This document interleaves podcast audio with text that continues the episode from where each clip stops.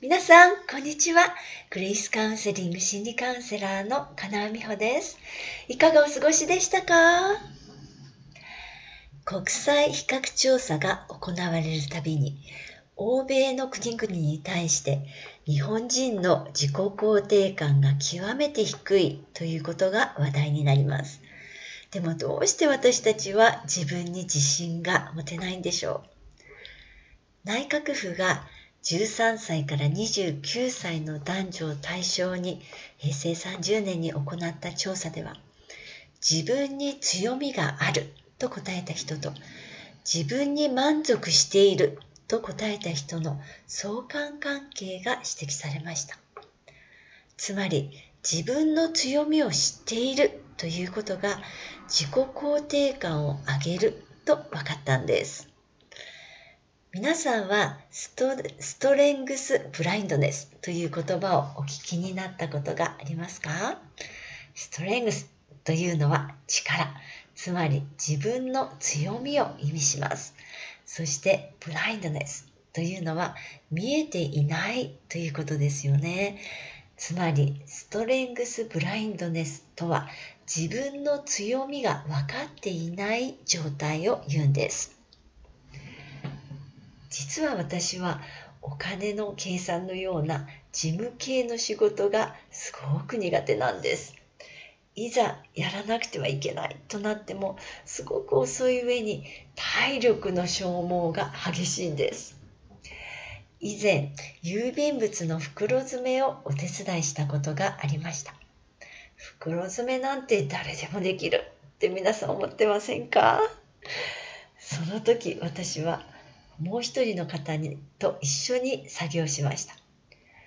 私はここでボランティアをさせてもらうことで皆さんの仲間に入れて助けてもらってるんです。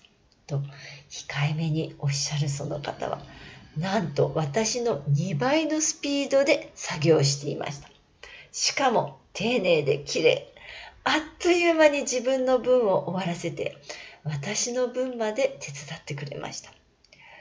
ようやく作業が終わる頃には私はもう口も聞けないぐらい疲れ果てていたのにその人は涼しい顔で疲れた様子は全然ありませんでした。やっぱり人には向き不向きがあるなぁとつくづく思いました。それなのにその人は私には何にもいいところがなくて全く自分に自信がないんですと言ったんです。びっくりしました。これがストレングスブラインドネスです。つまり自分はもともと強みを持っているのに気がついていない状態ということなんです。自分はこういう強みがあると分かっていることは自信につながりますよね。強みというのは自分の生まれつきの性格とか特徴のようなもののことで誰でも必ずいくつか持っています。自分にとっては難なくできることだったりして当たり前すぎて強みと認識してないことが多いんです。そんな自分の強みはどうしたら見つかるんでしょうか？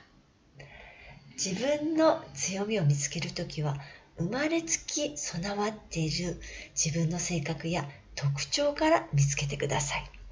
ここで言う強みというのは努力をして手に入れるタイプのものではないんです。例えば会社の肩書きなどの強みだと会社を辞めてしまうとなくなってしまいますよね。でも今日話している強みは状況や環境が変わってもなくならないタイプの強みなんです。そんな強みはどうすれば見つかるんでしょう？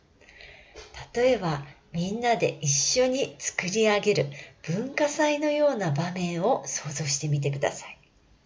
アイデアを出すのが得意な人、楽しい雰囲気を作るムードメーカーの人、おもてなしが得意な人だったり、お客さんを呼び込むことに長けている人、計画を立てたり、裏方で支えるのが得意な人、いろんな強みがありますよね。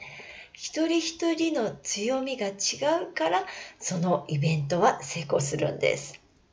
こんな時自分ならどんなことができるかなという視点で想像してみてください。それがあなたの強みだからです。また、私の分まで袋詰めをしてくれた人のように、過去に誰かを手伝ってあげたことや、助けてあげたことを思い出すと、そこにもあなたの強みは隠れています。身近な人に私のいいところ、強みって何だと思う？と聞いてみるのもいいですよね。強みというのは他の人は大変だと思っているのに自分ではあんまりストレスを感じずにできること。よく褒められるけど当たり前すぎてあんまりピンとこないことなどが多いようです。そのぐらい自分にとっては自然ということです。ぜひ皆さんも自分の強みを見つけて自己肯定感をアップしてくださいね。さあ、今日の話、皆さんはどう思いましたか？悩みはあなたとあなたの家族がもっともっと幸せになるための贈り物。大丈夫。あなたにもできます。では、また。